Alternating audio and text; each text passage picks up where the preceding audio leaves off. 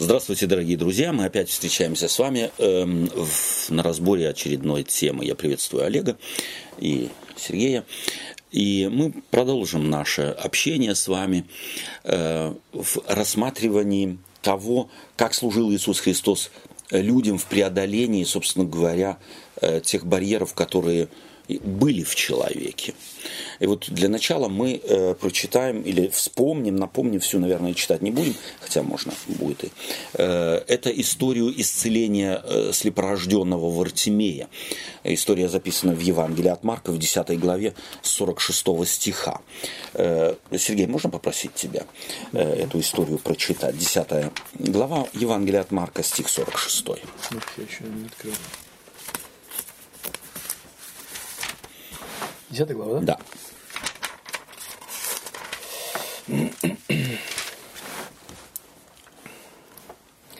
Приходит в Иерихон, и когда выходил он из Иерихона с учениками своими и множеством народа, Вартимей, сын Тимеев, слепой, сидел у дороги, прося милостини.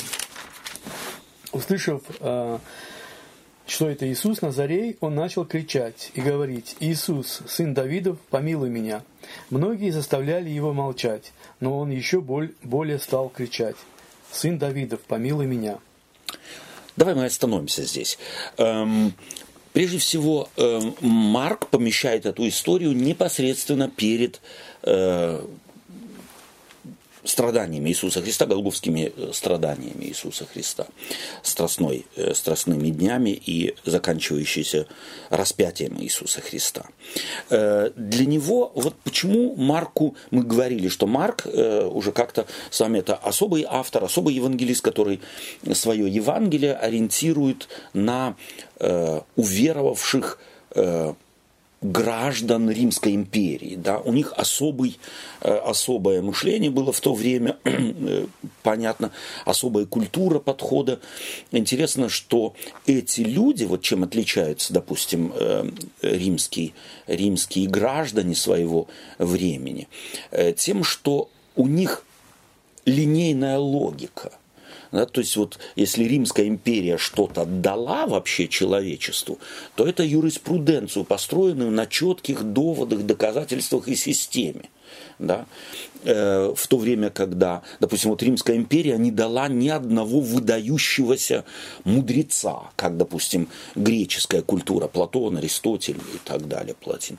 А вот э, Римская империя не дала мыслителей, э, гигантов, но она дала систему, вот эту называемую латинскую систему последовательной линейной логики.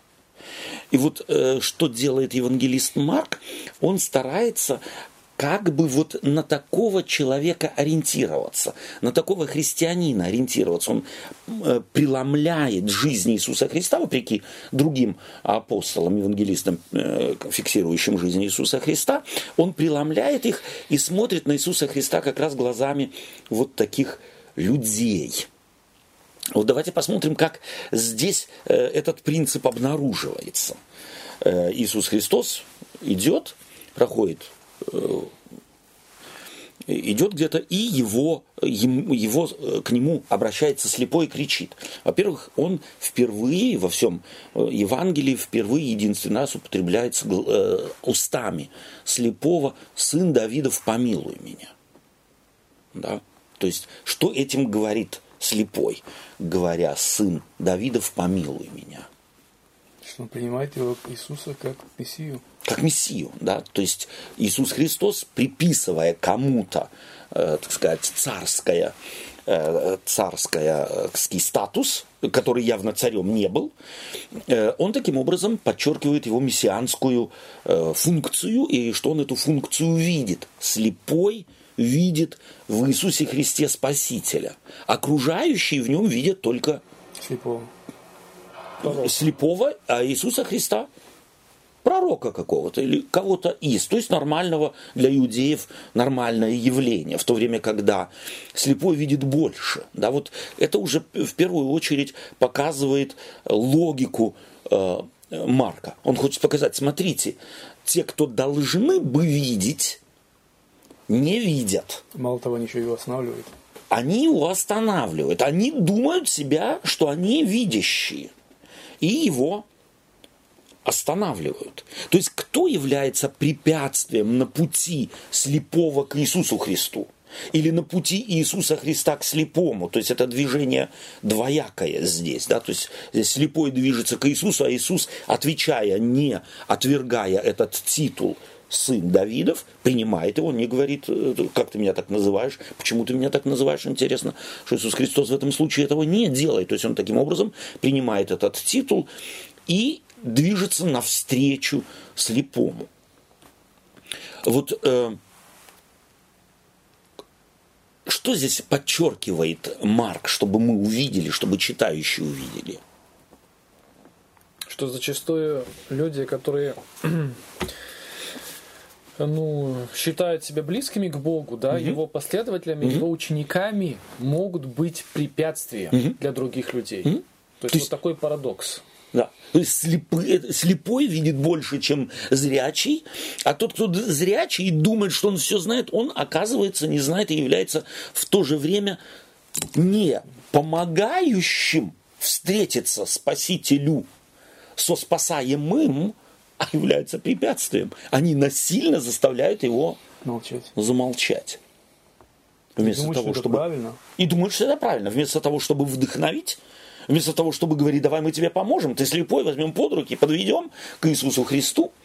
Э, и э, этим самым Лука на самом деле, э, а римские как раз граждане того времени, ставшие христианами, это были люди с совершенно определенным статусом. Да? Апостол Павел говорит, я не римский гражданин, это что-то значило. А когда ты имеешь чем-то, чем ты можешь, так сказать, выделиться – каким-то преимущественным, преимуществом из основной массы, то ты тогда думаешь, что ты и гораздо больше знаешь. А? Если у меня есть удостоверение какое-то особенное, то мне уже и все можно, и я еще и все знаю. Да? Я, по-моему, об этом э, как-то рассказывал, э, э, об этом опыте, как э, в церковных э, вот, наших Э, структурах э, как-то выбрали человека, который еще вчера ну, занимался не больше, как тем, что э, пас коров. Да? Ну, вчера это не значит вот, а это было его, было его призвание, он это делал. Через короткое время его делают администратором. Да? И он на самом деле, сев в кресло администратора, начинает вести себя как пророк – он все знает, все может объяснить. Ему советников не надо, ему и все, что он не говорит, не моги не принять. Да? То есть вот возникает мгновенно конфликт с теми, у которых есть немного опыт и так далее. Они говорят, слушай, ну как-то вот так деликатно, ну нельзя ж так, и это, и это над нами смеяться будут. Вот, э, э, да? И это воспринимается в обиду. Вот это на самом деле присуще каждому человеку. Достаточно кому-то дать какое-то либо преимущественное э, положение, либо какое-то э, преимущественное знание у кого-то есть, и оно может на самом деле человека э, создать вот такой человек сам создает вокруг себя ореол всеведущего, всезнающего и так далее, и может сделать сам себя препятствием тому, чему готов служить или думает, что он служит. Интересно, что э, в этой, в этой истории еще что мне э, интересно, э, Иисус останов, остановился и велел его э, позвать, зовут слепого и говорят ему, не бойся, вставай, зовет тебя. Теперь уже наоборот. Теперь уже наоборот, да. То есть тогда, когда авторитет, то есть Иисус Христос тот, которого они хотели оградить, чтобы ни в коем случае не попал, говорит, зовите его, э, пусть он будет и зовет его, чтобы, э, так сказать, диалог этот продолжился, то они уже сразу, и это, собственно говоря, и неплохо, да, когда человек может мгновенно переориентироваться, то есть понять, что он еще 30 секунд тому назад делал глупость, говорил глупость, и э, не надо каяться, ну начни делать по-другому, да, коль скоро ты э, понял. Это, собственно говоря, э, очень такой для меня замечательный момент. Э, в этой истории э, Он сбросил с себя верхнюю одежду, встал и пришел к Иисусу. Отвечая ему, Иисус спросил его, чего ты хочешь от меня? Тоже вот эти моменты, э, Лука, э, э, прошу прощения, э, Марк подчеркивает, он встал и сбросил с себя верхнюю одежду. Э, в э, семитском вот э, мышлении это означает оголиться, встать на самом деле, и как бы вот это э, когда э, человек страдал, вот мы сегодня, может быть, вспомним об Иове, стоит уже сейчас вспомнить, когда э, его постигает невероятное горе, то он раздирает на себе одежду там, и так далее, ложится на пепел, посыпает пеплом. То есть э, вот это разрывание одежды, это означает «я наг», у меня ничего нет. Вот какой есть, такой я есть. Вот какой вывод мы можем сделать здесь, вот в этом «я есть, какой я есть», эм, в ключе евангельском?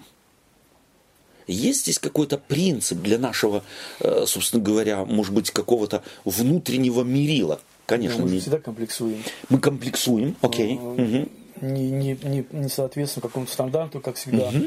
И перед тем, как пришли, и как пришли в церковь, и потом, сколько лет ходишь, uh-huh. и все равно вот этот вот э, э стандарт, который лжестандарт, можно сказать, uh-huh. у нас у нас всегда как бы, ну, если не мучает, так все равно задевает хорошо. Uh-huh. И держит где-то. Держит, да. да? То есть э, быть э, равным самому себе. Да. Вот это очень великое достижение, не быть равным кому-то, вот внешне иметь какой-то критерий и стремиться быть похожим на кого-то. Почему здесь герой восхищает слепой? Mm-hmm. Он слепой, да? Mm-hmm. Он как бы зависимо физически от других людей. Mm-hmm. И, видимо, поэтому и не хотели его э, молчить. Типа, mm-hmm. Инвалиды как бы считались еще. Yeah. Плюс сам виноват, грех да, совершил, да, все такое. Да. Угу. А здесь у него такая уверенность, он, во-первых, угу. называет его Мессией, угу. ну как сын Давидов, да, да. такая уверенность. Да. И, во-вторых, когда его заставляли молчать, он еще больше стал кричать. Да. У него да. какая-то вот именно внутренняя уверенность была, да. что нужно вот так вести себя, угу. и не слушая никого, угу. даже тех авторитетов, которые считали... которые сейчас на тебя да, давят, да. да, совершенно верно. То есть для меня вот это евангельская, протестантская, собственно говоря, идея. Отсюда и корни протестантизма, вопреки всему. Если ты да. постиг чего-то, Олег. Но это пересекается история с этим слепым, с вот этой женщиной, которая страдала много лет кровотечением. Угу, они да. похожи тем, что они чихали на общественное да. мнение. Угу. Да? Это моя проблема, да. я хочу ее решить. Решить. Ну и что да. там подумают? Да? Да. То есть угу. э, от того, что они там обо мне подумают, легче мне не станет. Да. Да. Да? То есть угу. вот э, эти люди открыты, угу. и они действуют. Угу. Да? И вот это... смотри, э, интересно, да, что скорее всего, э, ты вот сейчас женщину э, Э, вспомнил э, страдавшую кровотечением 12 лет. То есть это не 12 дней и не 12 месяцев. Да? То есть она явно под давлением своего опыта. А вот ты подчеркиваешь, э, что а мне все равно, что будут думать обо мне другие. Мне важно решить мою проблему. И этот слепой слепо рожденный, да, то есть его, он всю жизнь вот с этой ношей таскается. И здесь он видит шанс – и вот я думаю, что вот эти образы, они чем-то напоминают на самом деле э, вот состояние человека, не постигшего благодать Христову.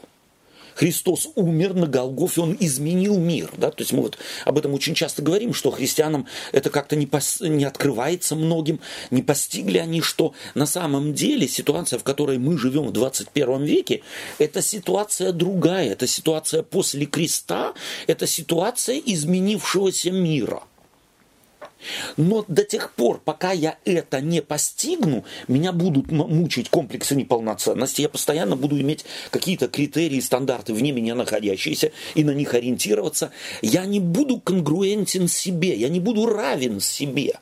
Вот как та женщина, так и этот слепорожденный, он равен себе.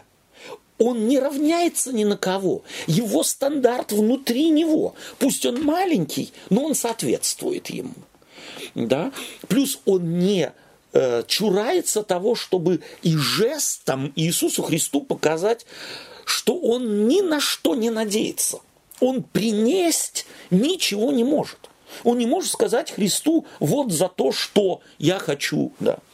И поэтому Лука, вот, прошу прощения, что на Луке сегодня, Марк усиливает это э, вопросом Иисуса Христа. Отвечая ему, Иисус спросил его, чего ты хочешь от меня? А, то есть, подождите, э, получается, да. что он что у него-то он не мог мыслить э, не в ключе э, своих современников. Это ну, понятно. И да. вот этим актом снимая, он-то думает, что да, это, называя его сын Давидов, угу. но он все равно что думает, я-то должен что-то принести. Да. Да? да Богу, да, Божью милость надо заслужить, да. а я ничем ее ничем не могу, не могу заслужить. Ничем не могу. Да? Скорее всего, то, что я родился слепорожденный, это или грехи моих родителей. Абсолютно. Абсолютно. Да? То есть вот этот жест да. показывает, что вот а он потому дитя своего времени, признается. Да. да. А Христос ставит его мозги на место. Да. Да? Вот Совершенно верно. Mm-hmm. Совершенно верно. То есть он, и, что я могу принять? Вот э, всю мою вину, да, вот я, я виноват. То есть это на самом деле вот это мышление людей, и это как покаяние. Должно было ему каяться или нет, это вообще не вопрос.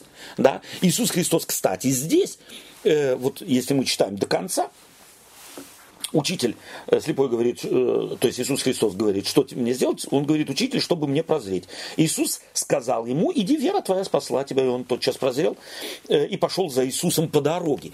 То есть в других случаях Иисус Христос говорит, прощаются тебе грехи. Здесь он ничего не делает, он на самом деле воспринимает его таким, какой он есть.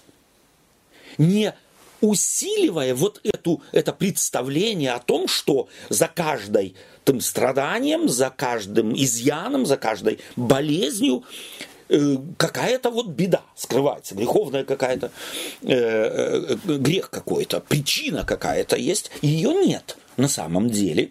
Об этом мы еще немного позже поговорим. Но вот из, почему Иисус Христос спрашивает, и вот для меня тоже вот интересный вопрос, почему Иисус Христос спрашивает, чего ты хочешь, чтобы я сделал? Да. Да вот чего? Ведь понятно. Понятно, что он знал, да. чего он хочет. То есть, да. получается, это вопрос был не для Иисуса Христа. Абсолютно. Ответ, ответ его. Да. Он, возможно, хотел, чтобы другие услышали этот ответ. Да. Что он не просто скажет, о, ну раз вы идете такие толпой, угу. подкиньте мне пару монеток. Да. Я да, тут да, сижу, да, всю жизнь да, зарабатываю, да. не э, прошу, так сказать. Да. А он говорит, не помогите мне материально, Совершенно. а я хочу прозреть. Именно так. То есть, Этим просьбой он говорит, то есть он верит в то, что он это может сделать. Да. Да? да? И этот ключик, где он говорит, что угу. это Мессия только мог такое. То, да? Только он такой способен, потому я к ним и, да. и зову. Угу. Да? Э, то есть на самом деле единственным источником дохода у слепорожденного было просить. И это была его и особая способность. Но эту способность он использует не для того, чтобы получить то, к чему он постоянно привык получать, либо денежку, либо что-то поесть, а большего – невероятно большего. Я хочу прозреть. Здесь он еще свой шанс увидел явно. Слушай, наверное. Который мог, как бы, чтобы не упустить, угу. все сделал для этого. Да. Эм, я вспоминаю здесь э, картину э, Василия Сурикова э, «Исцеление Иисусом Христом слепорожденного. Потрясающая картина, в, э, в интернете можно найти. Э, когда э, ну, мой папа был художник, он мне кое-какие вещи когда-то объяснял. И вот эта картина мне помогла понять Евангелие. Вот против чего Евангелие, в частности, и, Иван, и, и евангелист Марк. Или против чего, да, на самом деле, против чего? Против нашей линейной вот этой логики. Он в этой картине исцеления слепорожденного Христом рисует э, в слепом себя. То есть это автопортрет Суриков. И показывает его после исцеления. Христос еще стоит над ним, э, как бы исцеляет его. Он палку уже свою отложил, но луч света пробивается, и он хочет руками ухватить свет – то есть вот эта естественная греховная природа, привычная природа э, линейной логики слепого, он всю жизнь как пробирался по жизни? На ощупь. И когда увидел свет, то, естественно, его реакция, его нужно потрогать на ощупь. Вот Евангелие хочет освобождать нас от того и дать понять, что мир Божий мы нашей линейной логикой никогда не постигнем. Нам нужны костыли нашей веры, нам нужны костыли нашей, нашей теологии, очень часто богословия. Они могут поня- помочь нам до определенного времени. Как слепому палочка помогала до определенного времени. Но когда ты сош- столкнулся с Иисусом, с личностью Спасителя – то палочки не нужны. Но мы, отложив палочку, продолжаем еще привычными категориями мышления э, смотреть на мир, смотреть на себя, на Бога, объяснять многие вещи. Для меня эта картина изумительный пример того, вот самокритики, во-первых, да, очень похожий на Вартимея. То есть я конгруентен себе, я, я слепой, и, и, и у меня нет ничего тебе принести, но дай мне, ты можешь дать мне самое великое. Но когда он получает, он все еще остается Вартимеем. Он все еще остается в голове слепым. Он свет трогает, как слепой, не умея его взять.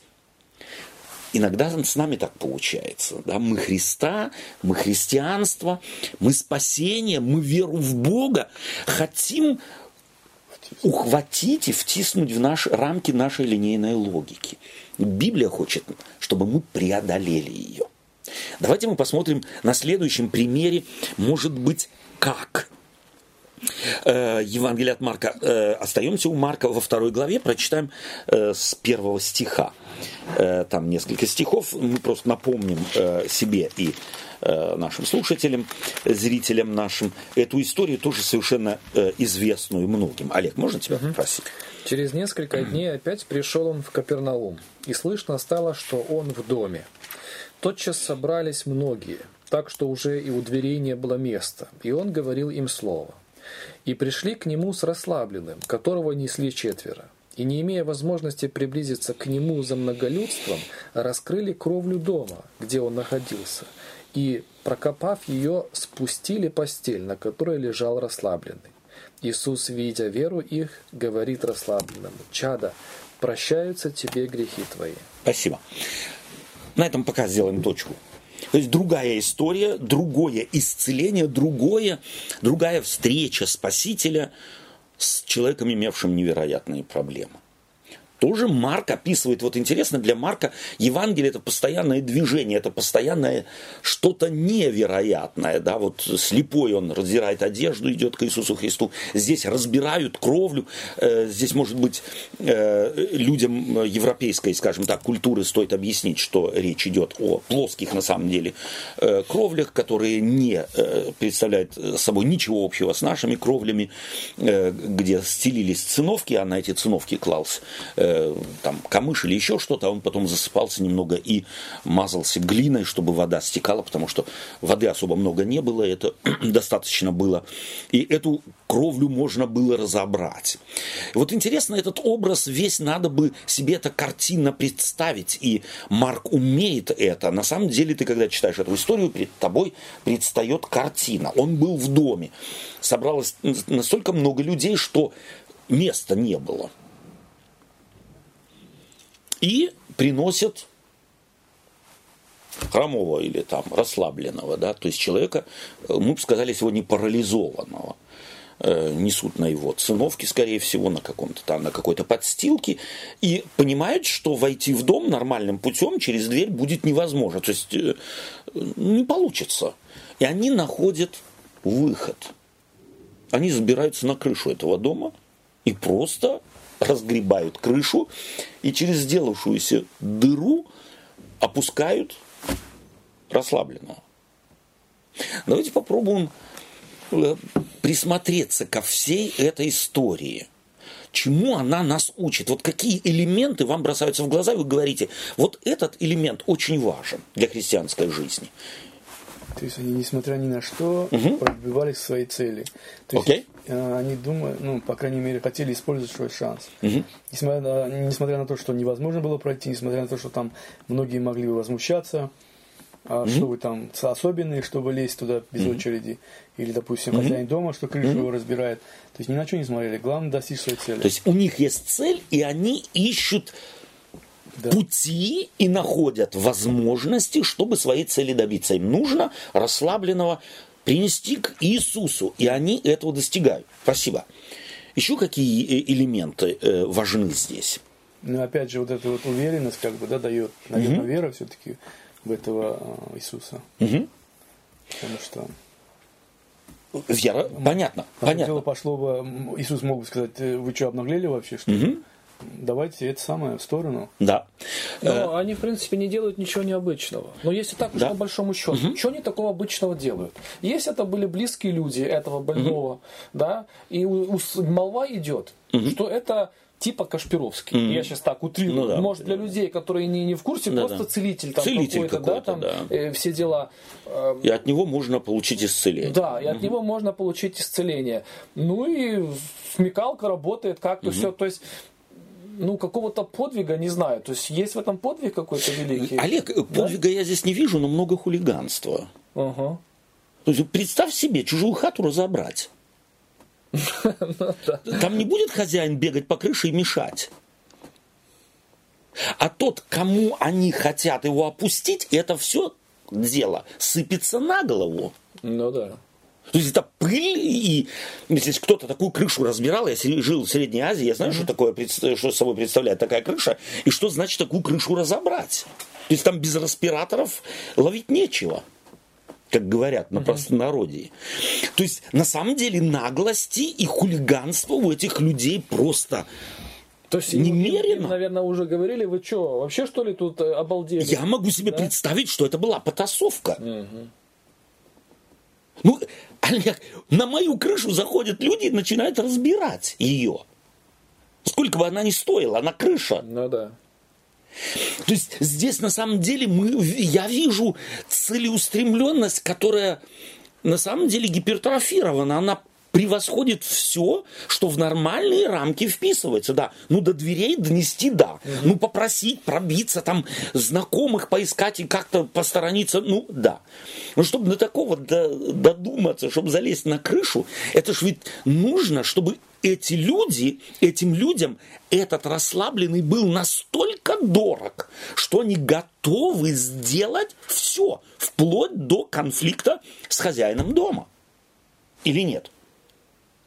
Или хозяин стоял здесь и говорит, ну ничего, я вам сейчас еще помогу, я вам тяпки подброшу там и так далее. Вполне возможно, что он потом и тяпки подбросил, чтобы раз, разгрести это все дело. То есть, но это за этим всем ведь это фактически материал для хорошего фильма.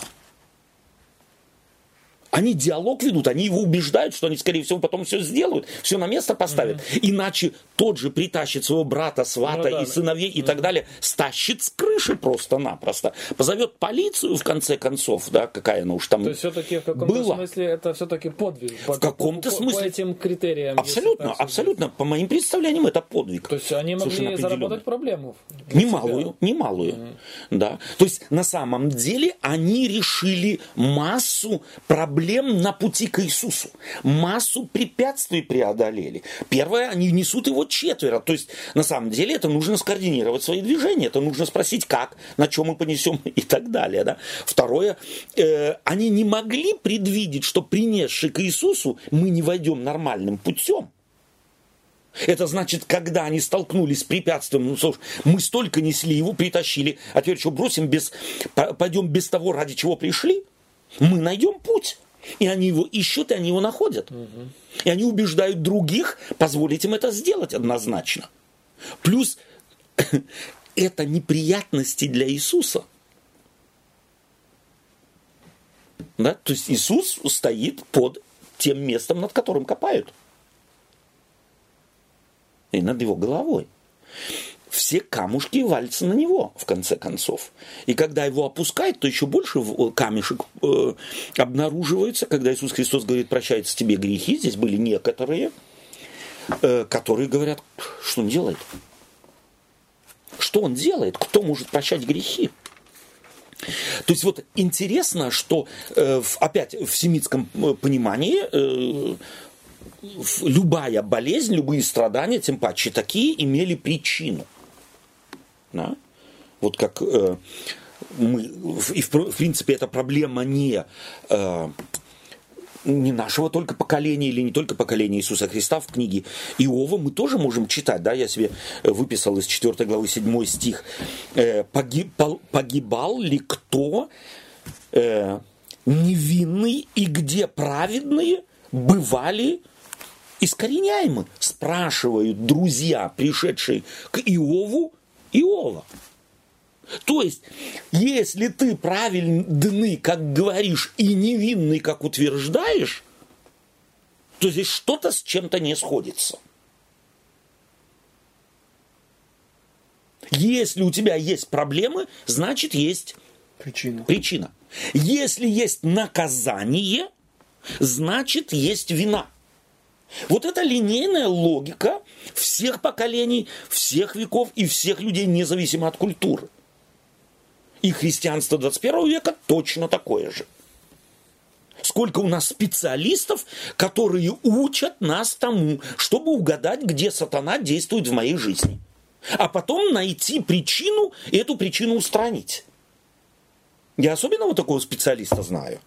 А который книжки пишет на тот счет, и не одну, на тот счет, что вот нужно угадать, где сатана э, и как э, действует в моей жизни. И если я себе не помогу, мне никто не поможет. И что говорит э, э, Иисус Христос? Как он обращается? Вот это обращение Иисуса Хри- Христа к э, расслабленному. Оборот речи чада.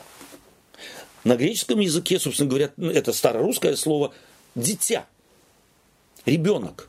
То есть Иисус Христос идентифицирует себя с ним как с родственником. Он отец, а этот расслабленный его ребенок. Таково и отношение, этот оборот речи э, характеризует отношение Иисуса Христа к этому расслабленному.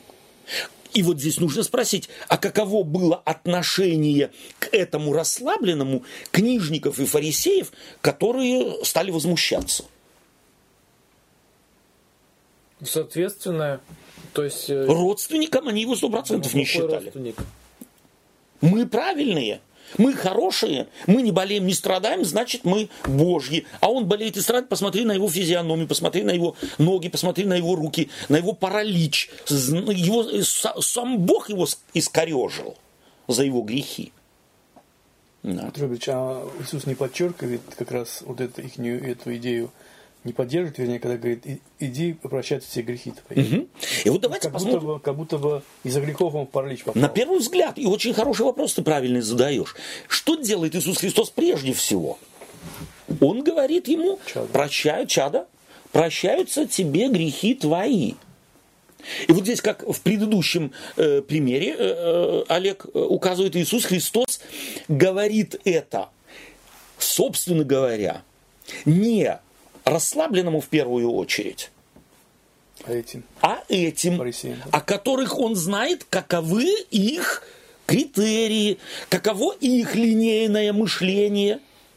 Ради них он это явно говорит. Мы видим, в Артемии он этого не говорит. Хотя категории мышления те же самые, в том же самом народе. А здесь он говорит. Реакция мгновенная какая? Очень возмущаются возмущаются. Чем? То, что он э, прощает грехи на себя берет. То, что он берет на себя право прощать грехи. Тут сидели некоторые из книжников и помышляли в сердцах своих. Вот что делает Марк? Они помышляют не вслух, они вот не, э, не начинают там шептаться и возмущаться. И это самое э, евангелист Марк подчеркивает, они помышляют в сердцах своих.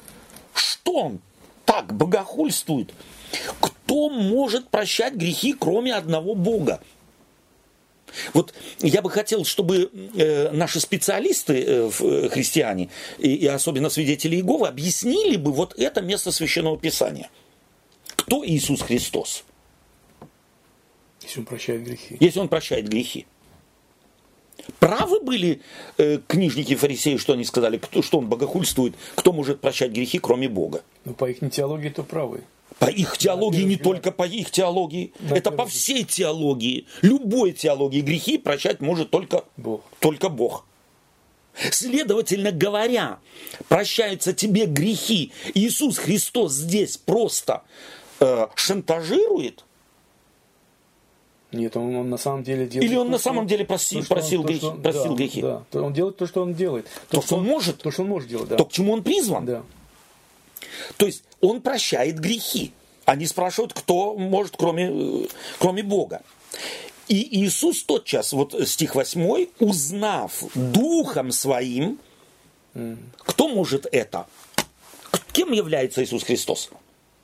Кто может знать дух человеческий, кроме человека? То есть я твой дух знать не могу.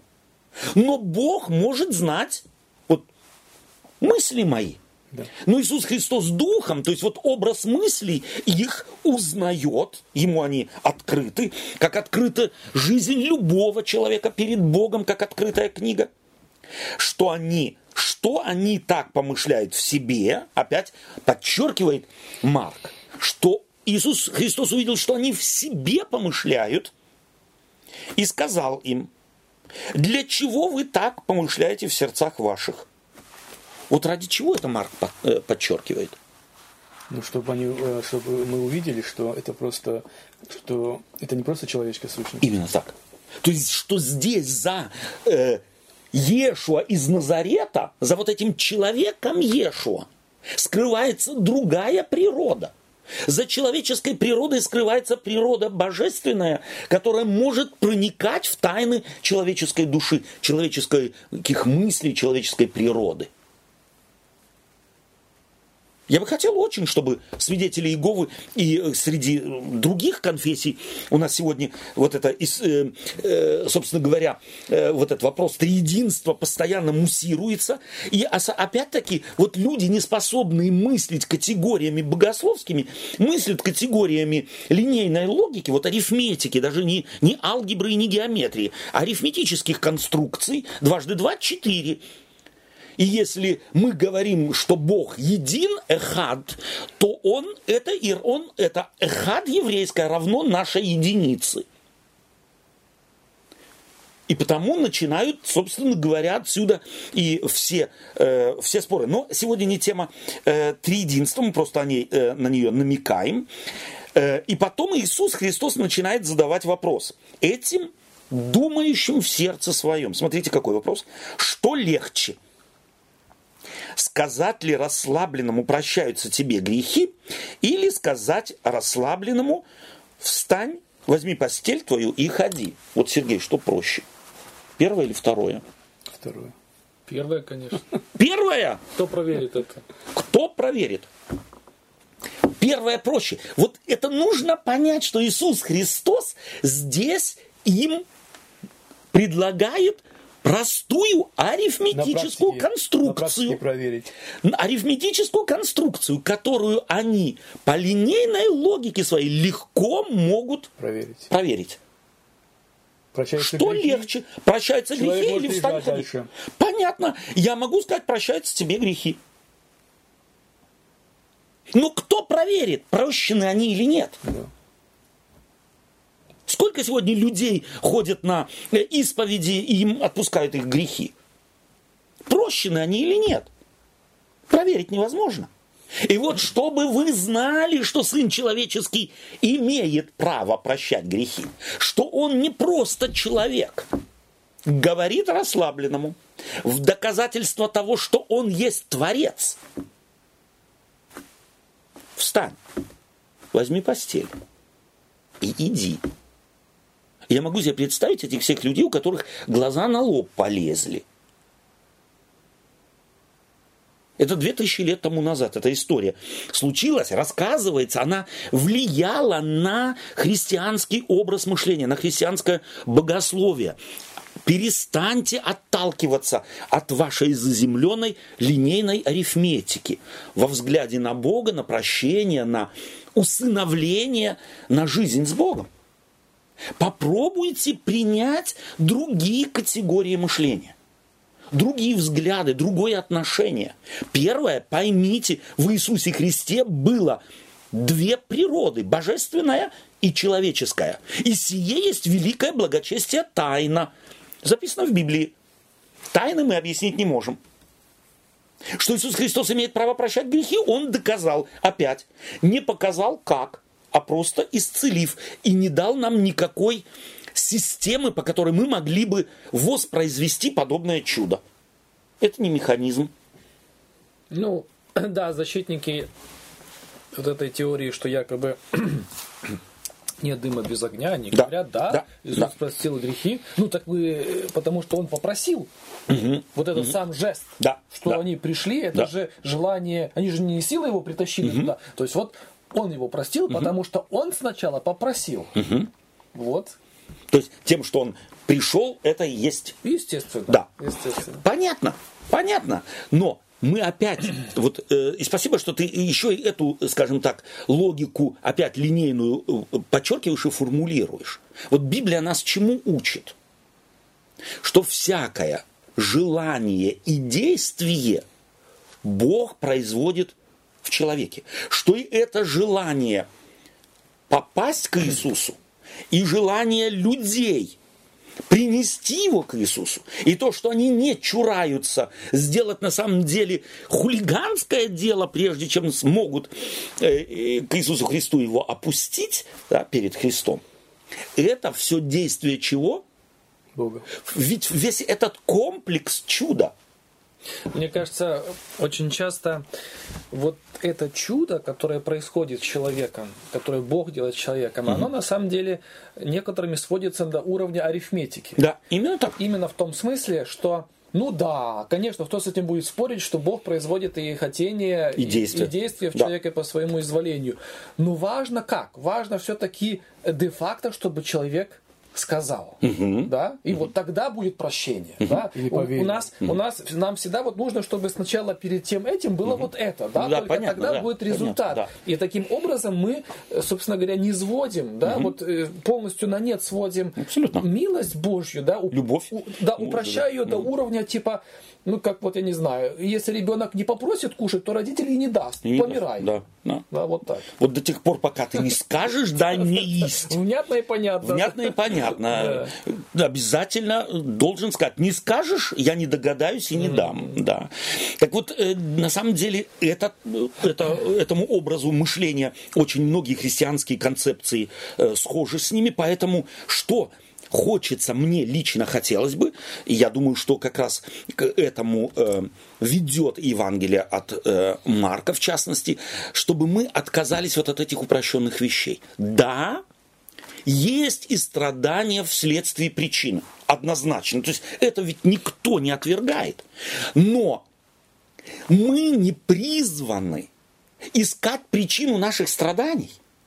Вот христианство ведь выворачивает все очень часто на, наизнанку. Страдаешь, начинай искать причину. И ты должен ее устранить. Потому что прежде чем ты ее не устранишь, никакого исцеления, помощи от Бога не жди. Вот элементарная система мышления многих людей. Но и такие истории показывают, и предыдущая история показывает, что Иисус Христос ни одного не отправил и не сказал, иди отдай долги, э, раскайся и найди причину твоих страданий, а потом, когда ты все найдешь и устранишь, придешь опять ко мне или принесут тебя ко мне, тогда и разберемся. Нет ни единого подобного примера в Библии. Но это мы делаем. Почему? Потому что мы по природе своей вот в народной религии погрязли. Вот в этом народном представлении о Боге, элементарном, э, живущем в каждом человеке, э, любая, э, любое следствие имеет причину. В нем завязли и к этим системам привязываем Библию и привязываем Бога. Спасибо вам.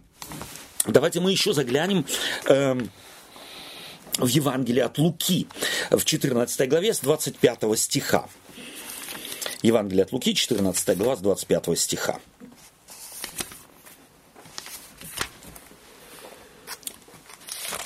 Прочитай, пожалуйста.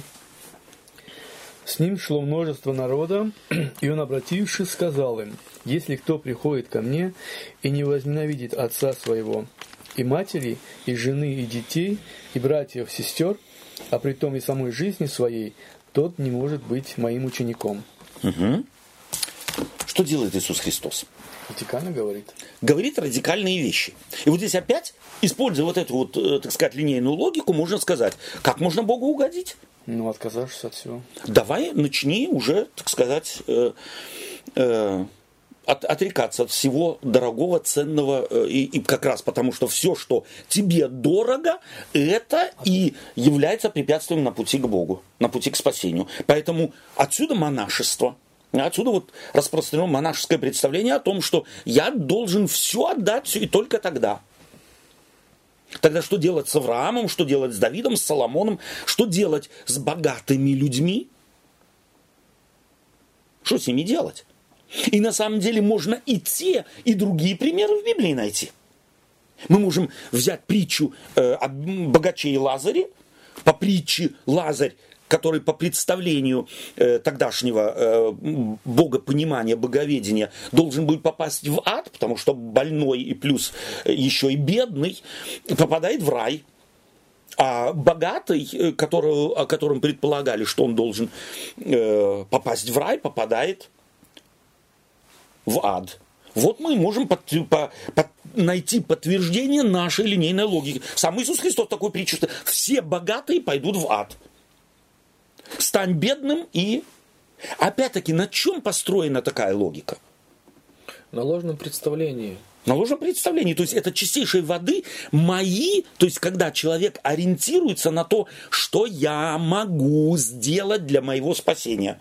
Тогда мы найдем системы, эти системы сможем подкрепить библейскими, принцип, библейскими историями и сделать из этого принцип, который на самом деле принципом не является. Почему, что хотел на самом деле Иисус Христос? Когда он так говорит. Говори, говори. Мне кажется, это дублируется уже один, э, одно место из угу. Евангелия, где он говорит, кто возлюбит более. Да? Угу. То есть система приоритетов и ценностей. Да? Что на первом угу. месте, что на угу. втором месте. Угу. То есть не в плане, да, вот этого отречения какого-то, если мне дорого это, угу. о, если я в себе это обнаружил, значит это уже э, грех какой-то. Да. Надо от этого отрешиться угу. полностью, уйти и так угу. далее. Вот, то есть не, однозначно нет. Однозначно нет. То есть слово возненавидеть, которое здесь употребляет э, евангелист, оно в семитском э, э, мышлении предполагает, как ты и правильно говоришь, определить место, то есть поставить что-то в очередности приоритетов на последний план. Вот то, что у тебя на переднем плане стоит, э, э твоя зарплата, твой дом, твоя мать, э, твои дети, твоя жена и так далее, твоя семья. Попробуй э, приоритеты расставить. Почему? Потому что они как раз могут заслонить, заслонить источник жизни. А если они заслоняют источник жизни, то ни, ни матери, ни детям, ни семье, ни тебе самому не будет хорошо.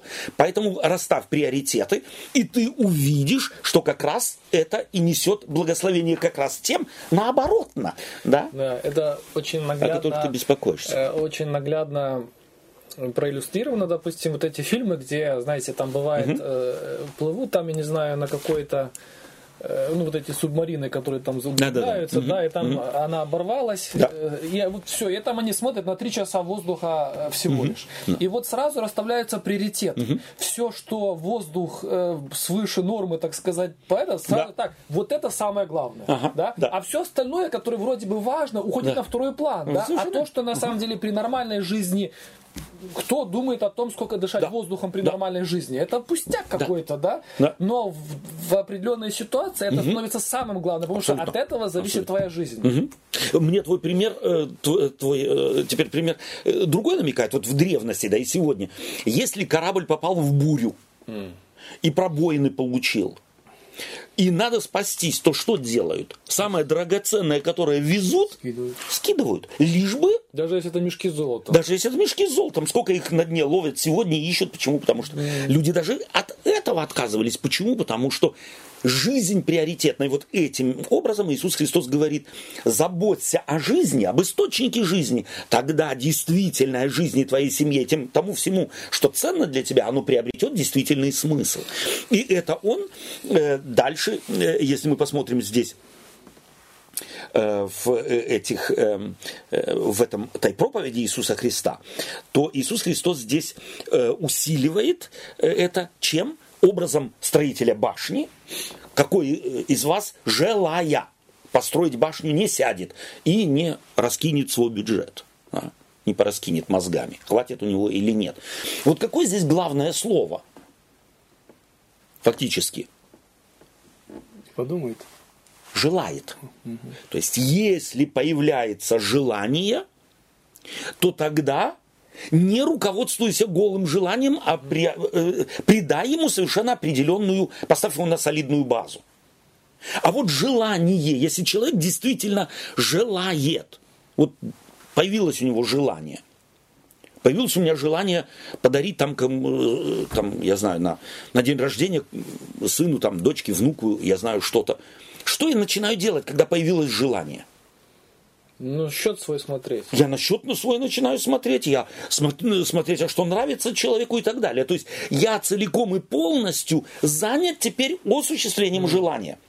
Желание же произвести в себе я не могу. Вот это ключевой момент здесь опять мы сегодня уже цитировали, Бог производит в человеке и хотение. и хотение действия, то есть желание и действие. Желание в человеке появляется от Бога. Желание спастись, желание иметь жизнь вечную, желание праведность получить, прощение получить, это от Бога. Но ты пойми, что всякое желание, оно чего-то стоит. То есть вы хотите сказать, что Бог говорит, я семя это брошу, но да. Э, где оно будет расти, от тебя зависит. И То есть прорастет ли оно, так сказать, либо оно у тебя там камень будет, да, да. и либо да. ты да. сделаешь плодоносную, так сказать. Именно так. То есть на самом деле ведь Иисус Христос хочет, э, подчеркивает это, и это вписывается в богословие э, библейское, что человек наделен свободой выбора, свободой воли. Бог появляет, дает нам и хотение действия, или желание действия. Но пойду ли я на поводу этого желания, стану ли я, соответственно, мудро с этим желанием обходиться, почувствую ли его ценность и благостность, это мне не навязывается. Я могу его заглушить, я могу от него отказаться. Я могу, но и осуществление, опять-таки, этого желания каждому дается индивидуально. То есть э, вот этот купец, который скупал там дорогие жемчужины, да. его никто не заставлял. Абсолютно. Но это его план, это его, так сказать, у него Совершенно есть желание, верно. он его осуществляет. Совершенно верно. Или этот э, нашедший э, сокровище на поле, когда пашет, его же никто не заставлял, не сказал, условие одно, пойдешь и продашь. То есть у него идея появляется, появилось желание это поле приобрести, и тут же у него вырастает и мысль, как я могу приобрести ему на самом деле ничего не жалко. То есть вот он не выворачивает себя наизнанку, не мучается. Э, это для него не бичевание какое-то и какой-то подвиг душевный. О, мне все нужно продать. Почему? Потому что он увидел сокровище. И понял, что это сокровище покроет старицей все, что он продаст. Да? А То есть все желания не очень хорошие появляются. К врачу. К врачу. Ну, мы исходим из того, что у здорового человека оно появляется. Ну Депрессуха. Понятно. Желание, не все желания от Бога. Мы говорим о желаниях спасения, о желании э, прощения, о желании э, строить отношения с Богом. Об этих желаниях мы, э, мы говорим, мы не говорим о... И вот интересно, может быть, это тоже важный момент. Мы от желания не зависим. Вот желания могут появиться. Если я, у меня появилось желание поесть, то все зависит от меня, как я поем. Вот я про это хотел как раз. Да, как я поем. Есть... Пойду я, я могу как пойти и в лавку в какую-то украсть булку хлеба и попробовать вынести, не заплатив за нее. Или, или у кого-то отобрать, да, и так далее. То есть как я, или сказать нет, и, а сейчас еще не время обедать, да, сейчас еще нужно поработать. Как я поем, и когда я поем, и с кем я поем, и поем ли вообще, стоя, сидя дома, или где я поем, все зависит от меня. Что я поем. И что я поем и сколько я поем. То есть на самом деле желание наше не управляет нами. Вот это, эти две области, они не зацеплены как вагон к э, этому Но, к локомотиву. В принципе, в принципе, как сказать, человек может, э, наверное, все-таки, как сказать, дойти в силу определенных обстоятельств, что все-таки он настолько слаб внутренне, да, что угу. желания будут над ним, ну как сказать, э, доминировать. Могут, ему может. будет очень Вполне. сложно, во всяком Вполне. случае, ему помощь может нужна сторонняя, да? Вполне. Чтобы... То есть, ну это уже патология. Ну да, да. Это да. уже патологическое это, явление, то есть, да. как ты уже в шутку сказал, тогда к врачу. Да, да, да. А вот этот случай с э, сокровищем, которое он нашел, да? Или да. жемчуг, или что он все продал, да. это желание доминировало над ним? Пускай это будет положительное желание, но все равно она оплатила его полностью. То есть он не мог себя этот Вернее, он мог, конечно, отказаться, да, но мог бы, я не знаю. Принципиально желание может доминировать, но только если я этому, этому позволю. То есть желание на самом деле не является доминирующим фактором в принятии решения человека. Человек, допуская э, желание или о, приглядевшись к этому желанию, принимает решение.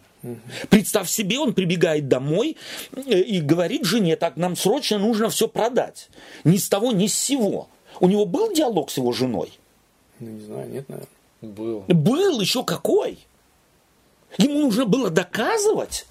А если мы, мы представь себе, мы живем не сегодня, жена, это... Э... Серега, ты когда домой звонишь и говоришь, я на полчаса позже приду, уже диалог. Уже диалог, да. Типа, объясни, что ты вдруг на полчаса а при, при... Ну, это да. да. При, приди домой и заяви жене, мы срочно должны все продавать. Ты все, это... Э, это, это разговора не только на э, 24 часа. Это э, нужно будет очень долго месить и доказывать, что это нужно. Плюс, если мы учтем, что семья тогда это не семья ровно не на нашей семье, это не муж с женой и два два-три ребенка, а это клан, где есть папа, мама, бабушка, дедушка и еще э, тетки, и дядьки, и братья и сестры. Попробуй их всех уговори продать все, что имеешь. То есть на самом деле этим образом, как этой картиной построения башни, как э, образами, которые мы сейчас э, привели, Иисус Христос хочет показать.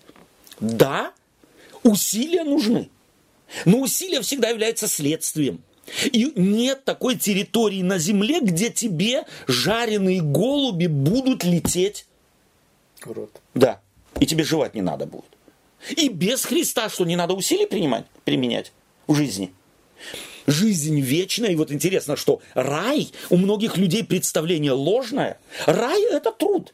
Попав в новый мир Божий, Евангелие, Библия показывает нам, что мы не будем на облачке летать и на арфах играть. То есть потовые железы, они не исчезнут? Они не исчезнут, да. И мышцы придется напрягать. Да.